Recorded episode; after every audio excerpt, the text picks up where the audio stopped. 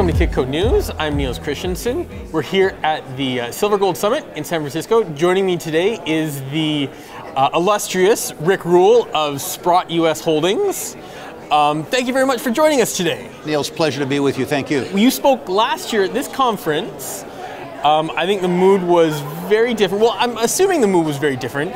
You said uh, uh, mining teams aren't managing themselves very well.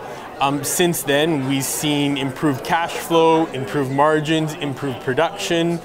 Um, are they better now? Like, is, is the sector better now? I would say that for the time being, the senior mining teams have what, for want of a better phrase, we'll call religion. there is, in fact, some focus on old fashioned business metrics, cash generation, solvency, return on capital employed. There were some years in our business in the middle part of the last decade where there was no discussion of return on capital employed. You were praying for return of capital employed. Uh, and it would seem, at least for the time being, uh, that we're in a sweet spot. Cost of capital is decreasing at the same time that return on capital employed is increasing. That's a wonderful delta when it works for you. Invest, you know, return on investment. Um, I think this is an, an interesting topic. Um, how do you do that? You know, as a, as a mining company, you know, now you have all this cat, you big bag of cash on the table now. Um, do you give it back to investors? Do you grow your business? Is now the time to find ounces now that you have money to, to pay for things? Um, or do you, do you have to get, do, do, do investors need to see a return? I don't believe that there's a one size fits all answer.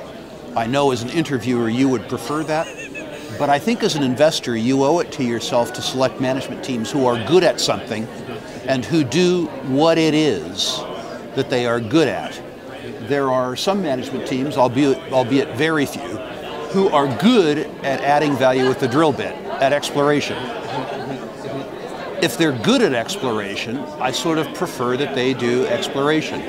There are other management teams that are good at taking over underperforming assets and tuning them up. I prefer that they do that.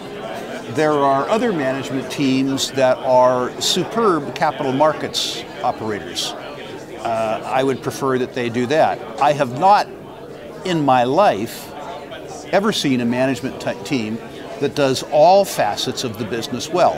My preference would be that management teams at least be self honest, meaning that if their projected return on capital employed at current gold prices, or at least at the strip, is lower than their cost of capital, I would prefer that they dividend out the surplus okay. or buy back stock. Yeah. In other words, if their opportunities for growth at current metals prices aren't better, substantially better than their cost of capital, yeah, their yeah, real yeah, cost of capital, I would ask them to return money to shareholders. One of my pet peeves in the below investment grade market, the junior producer market, is that the cost of capital is often substantially higher than the opportunities to deploy capital.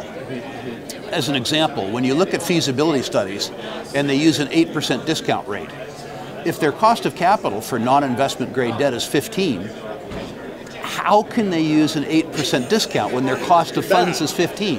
It's very difficult. and in those circumstances, they need to either lower their cost of capital or give back money to shareholders. Now, of course, they don't like that.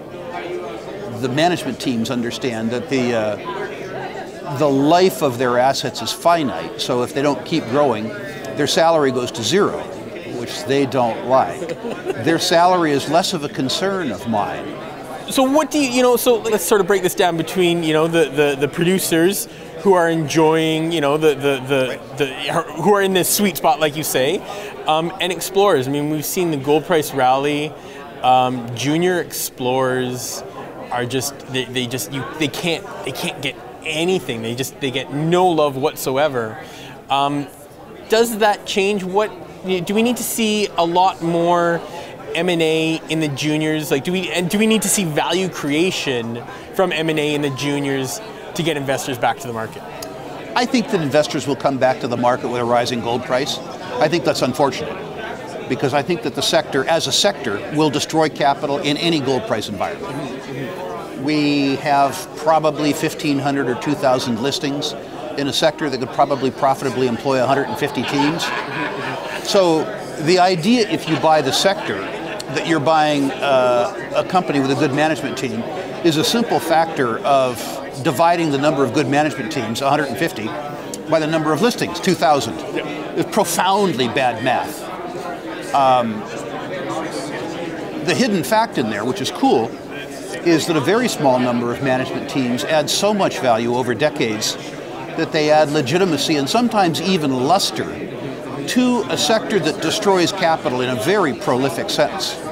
You know, if you, um, we've talked about this in Kitco before, if you merged every public junior in the world into one company, we'll call it Junior Explorco.